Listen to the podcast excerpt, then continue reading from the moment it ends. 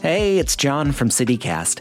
If you're in the mood to pamper yourself a little bit this week while supporting cruelty free products, you should check out Bon Coeur Home and Wellness. It's the best place in Portland to find everything from chic home decor to cannabis accessories. They've got a curated collection of vegan and cruelty free home goods and wellness products because their name is French for kind heart, after all. You'll get a 20% discount on your first order when you sign up for emails this week at boncoeur.net. That's B O N C O E U R dot net and use the code BONCOEUR CityCast20.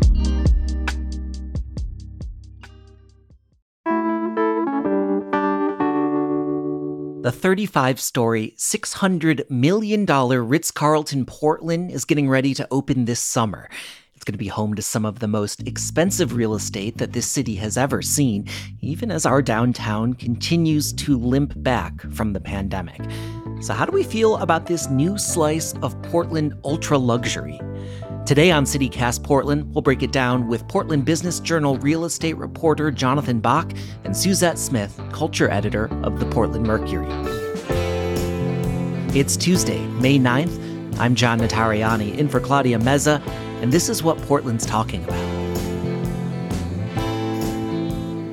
Jonathan, Suzette, thanks for being here. Hello. Hello. So, right off, I feel like we've been watching this thing coming for a long time, this giant Ritz Carlton hotel. And I want to just ask right off how big of a deal do you think this really is for Portland? Um, I think it's a big deal for Portland in that it speaks thematically to a lot of things that are important to Portlanders. It speaks to sort of, you know, the food cart story. It speaks to luxury living. It speaks to sort of who gets to live in downtown versus who doesn't. Um, you know, I think there is a lot symbolically that is built into the Ritz that the developers probably did not intend, mm-hmm. but are a byproduct of just the city in which it's being constructed. Yeah, I mean, I don't think we were ever really talking about the ultra luxury market in Portland until this development started. What do you think about ultra luxury, Suzette? Uh, in some regards, I think I was brought into this conversation because I was angry tweeting that uh, I wasn't. it's true. I'm just, I'm not that impressed. Um, I do think that it's a, we're watching an interesting moment this being, you know, like I know that they called it the like last undeveloped block, like square block in Portland, which mm-hmm. is so mm-hmm. funny. Um, so yeah, like you had a you had a square block surrounded by food carts that everybody really liked, and then instead the city thought it, would be better to have a, a luxury hotel and set of condominiums. Um, and in, in any event, I it happened. We can't undo it. I'm not super impressed with reports about how great the food uh, hall is going to be.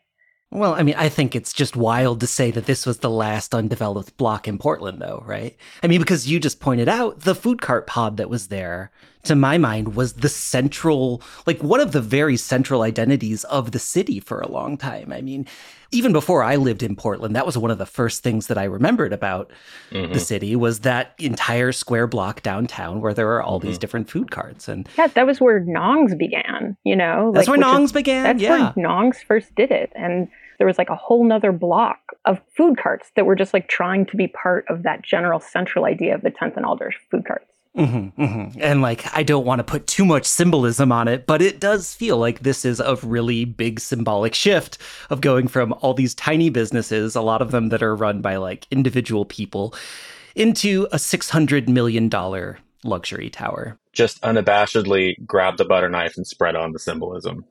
Um, I mean, I, I agree though, because it resonates with me. You know, I, I've only lived in Portland for, you know, three and a half years. And similar to you, John, you know, uh, when I would come to Portland, like that was the central draw was going to the food carts. And I think the interesting question to pose with that is, you know, juxtaposing the food carts against the food hall is I'll be curious to see, and I don't know what the answer to this is, is like what is the difference in price points? I know that there's like an award winning chef that's going to come in to sort of service the food hall. So, you know, like who who are we catering to um literally? Yeah, yeah. I mean, and no matter what, even if it is open to the public, I feel like a food hall inside of a luxury apartment building is going to have a lot more barriers to entry than all these carts that are literally on the sidewalk. Uh, let's talk a little bit more about this food court that is opening inside the building. Uh, it's called Flock. Um, seems like it has some decent or very good local restaurants that are going mm-hmm. in. Why are you skeptical, Suzette? What about it makes you go, eh? Well, uh, I mean, starting on the positives, I do think that this will be the place that we can get the Kim Jong Grillin crunch wraps on a regular basis. Yeah. God knows we want those. Um, it's going to be on the ground floor. Uh, the plan is to have those like weird garage doors that Portland loves so much to like let in the sun, like the sunshine or whatever during the, the nicer months. Mm-hmm. But I mean, um, I live near the US Bancorp building, uh, Big Pink. Uh, and that also, like when you go in, there's just a ton of kind of clandestine shops. Like there's some quality, weird little places to get food. Um, and a very weird gym that just seems to change every week. But mm-hmm. what I'm saying here is like certainly, and I, I also wasn't super impressed with um, like the idea of a food hall. It's just so loud in there, and I think some people like it. My coworker Courtney Vaughn was saying she loves like the beer garden kind of like loud tables of people talking kind of vibe. But it just drives mm. me nuts when I'm downtown and I'm just trying to eat a sandwich, you know? I also feel like whenever I go to, like, I'm thinking about the Zipper that has its own little food hall too. I kind of get like, high school lunch cafeteria vibes.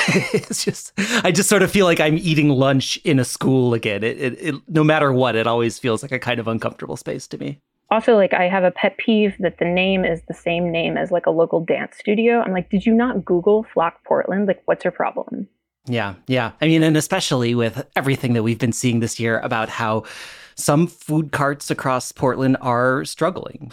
The food carts that had been at that original block uh, got moved to other places around the city. And there was some reporting from the Oregonian last year that those places are having a really hard time.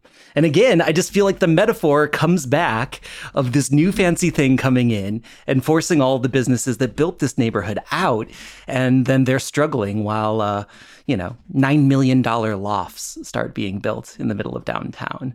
$9 million. The, the penthouse, Jonathan, is like a $9 million loft. Like, you report on real estate for a living. What did you think when you started seeing these numbers coming through?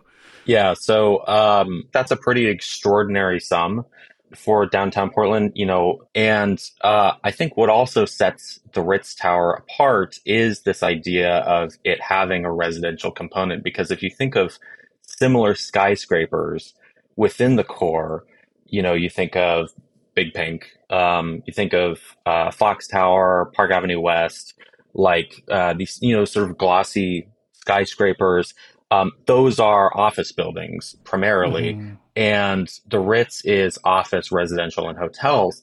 And I mean, by the early reports, they've had significant interest in those condos. But again, the things that I'll be looking to see is are people going to actually live there?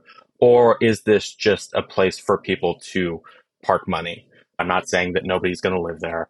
What I'm saying is I'll be curious to see the degree to which these become investment properties where maybe somebody, you know, visits every now and again versus actual residences at a time when we're in a, you know, housing shortage. Mm-hmm, mm-hmm. Yeah. I mean, and it's interesting because there was this whole runaround where the developers said they were going to build low income housing into, or like, you know, not crazy, ultra high market value housing into this building.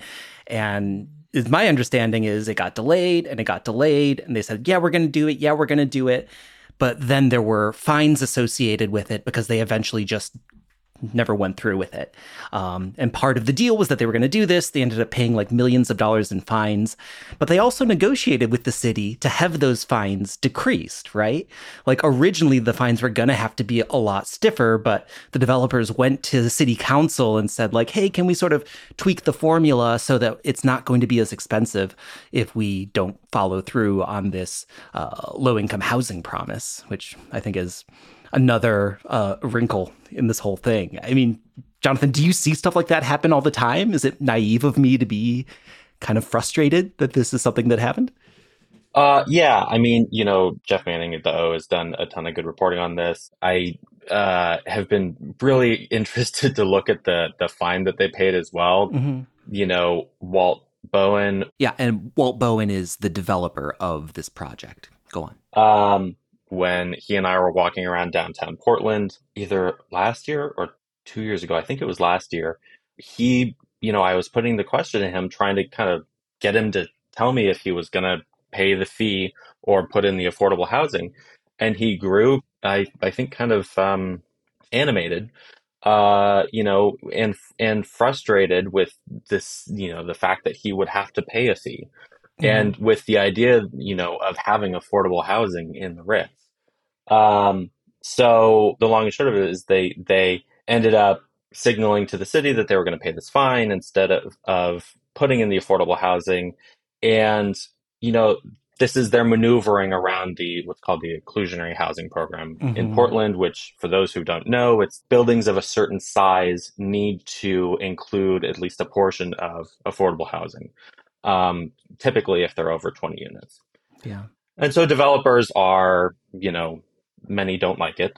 And I, I, you know, I think that the sort of what advocates of the program would say, and I believe have said, is that one of the benefits of inclusionary housing is that it helps bring people who may not otherwise be able to afford to live in downtown Portland, for example, into downtown Portland by making available options. Well, yeah, which which to me seems like a totally a yeah. totally reasonable program. Like, yes, we should right. have inclusionary housing policies. We shouldn't, you know, just turn uh, our urban centers into playgrounds for ultra wealthy people. Right. But if it's easy enough for developers to sort of skirt around it and just pay the fines instead of actually building the housing, it's like, I mean, allegedly there's supposed to be some sort of provision in this where that those fines then go to like funding yeah. affordable housing units elsewhere, right? Mm-hmm. But exactly. but I mean, it still just seems like that isn't getting us where we want to go. We're still paving the way for money to be able to um, do whatever it wants, and without regard for the people who like actually live need to live here. Uh, just recently in April, we saw. Speaking of Jeff Manning again, who's done some excellent reporting on this, uh, mm-hmm. we saw the report in the Oregonian of uh, just that they had uh, planned to raise a certain amount of money, and they've only really raised half of it and I don't know, like, really, I don't know what we would expect from a project at this juncture, but it does seem like, what if we watch this thing tank, you know? Mm-hmm. And, and I mean, I grant, like, granted, when things tank, like, especially like giant buildings that are kind of hard to get into, anyways, like, maybe it's not super obvious, but I am just fascinated to see where this is going because, you know, like I, like I said, I complain all the time, but you can't turn back time. You know, what will it look like if they can't sell these condos, you know? Mm-hmm. Yeah, they're not immediately going to turn into artist lofts. Yeah. Yeah, although it would potentially be there be there would be bathrooms, you know, which is always the problem with turning offices into housing that we're currently looking at. There would be bathrooms, yeah. Yeah, maybe we can campaign for a joint office. Portland Mercury, Portland Business Journal, CityCast Portland, all hanging out in the Ritz. That was something, yeah, that was something Jo Ann Hardesty said during her her candidate interview uh, during the last election cycle, which she did lose, which was the, you know, like she's like, I'm interested in going into skyscrapers and like, you know, taking housing back for the people. And at that point, I was like, sounds radical. I'm in. But mm-hmm. uh, yeah, I, I'm just so fascinated to see where this goes. Well, let's take a quick break and then we'll talk a little bit more about where this might all be going when we come back.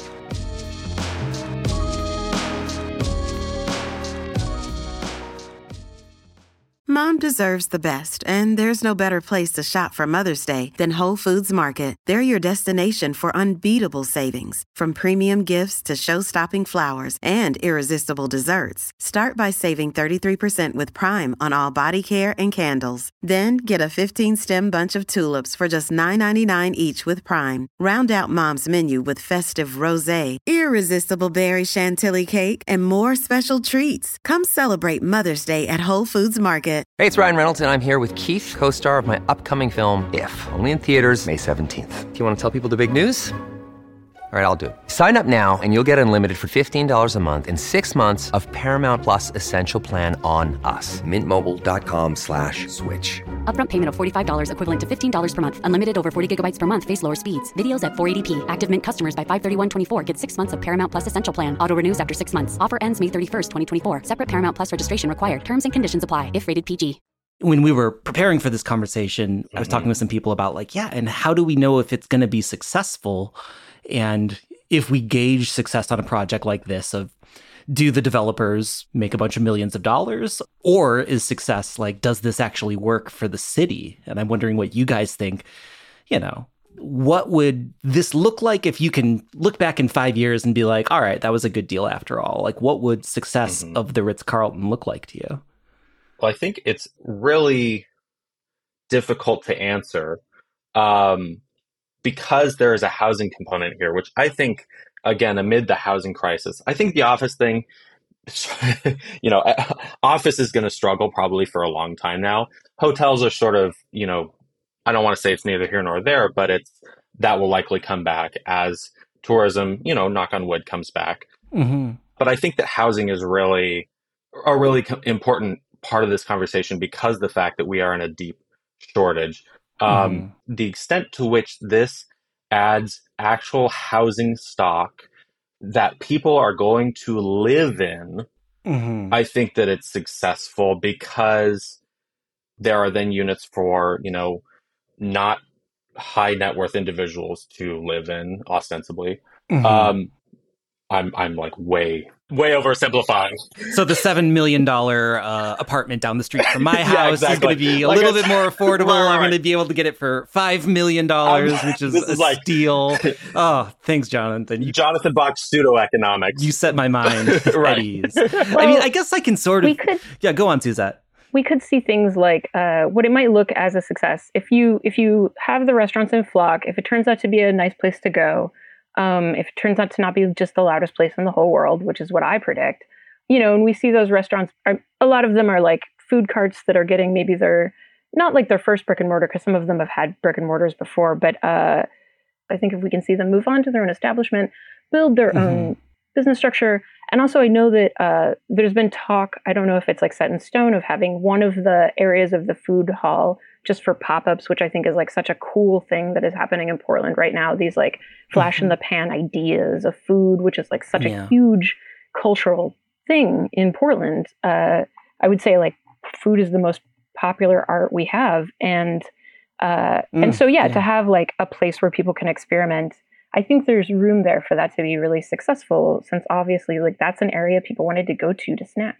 Yeah, yeah. And I do think that Portland is unique in that even today, there is still an opportunity for like adventurous, forward thinking restaurants to exist downtown and still be relatively accessible to people. You know, I think of somewhere like Toki, which is like a nice restaurant, but you can still go in and eat a reasonably priced meal there if you want to. And like, I don't think you're getting that in the financial district of New York or, or, or downtown Los Angeles. You know, there's just not those sort of opportunities. And I do see that Flock uh, the food court flock could uh, provide some of that as well. Not the dance studio. Yeah, I mean, or the dance studio. I mean, what if what if the dance studio opened its own restaurant? If they put the dance studio in there, I might like be like, well, I guess I was wrong.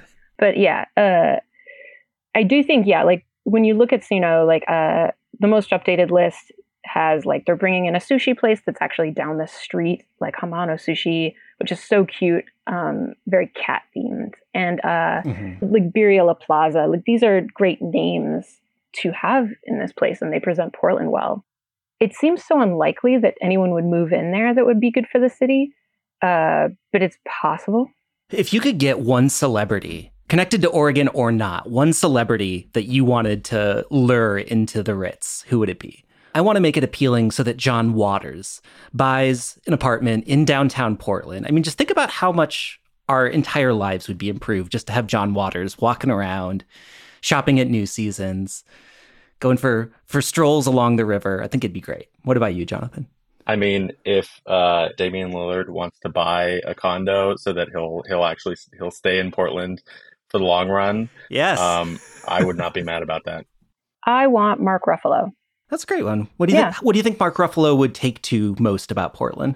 I think that he could really get people united on like the whole uh, like stewardship of wealth situation. Lord knows all these people are sort of like, don't blame me because I'm wealthy. And I'm like, oh, I'm not blaming you because of that. I just want to see you do good things with it, I guess. Um, yeah. So Mark Ruffalo is just like a, a textbook, I guess, nice reputation guy. He seems like he'd also do well in Portland weather. He seems like a guy who like has some good sturdy sweaters. They don't call him Tuffalo for nothing. I sure don't. Yeah. Well, hopefully, hopefully they can hear us. Hopefully, this podcast reaches them and we can make it happen.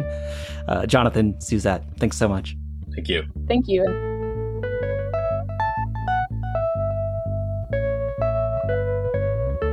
And now for your microdose of news.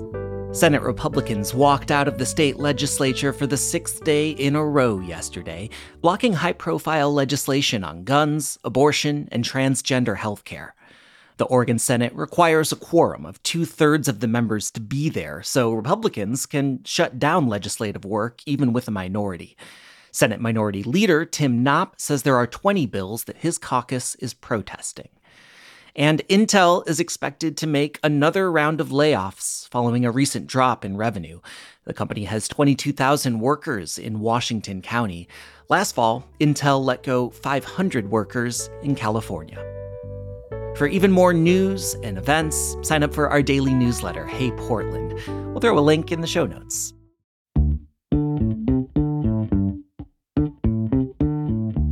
Well, that's all for us today here on CityCast Portland. If you enjoyed the show, we'd love for you to send it to a friend, tell them about it, or leave us a rating or a review. We'd really appreciate it. I'm John Notarianni, in for Claudia Meza. We'll be back tomorrow morning with a lot more from around the city. Until then, see you at Slim's.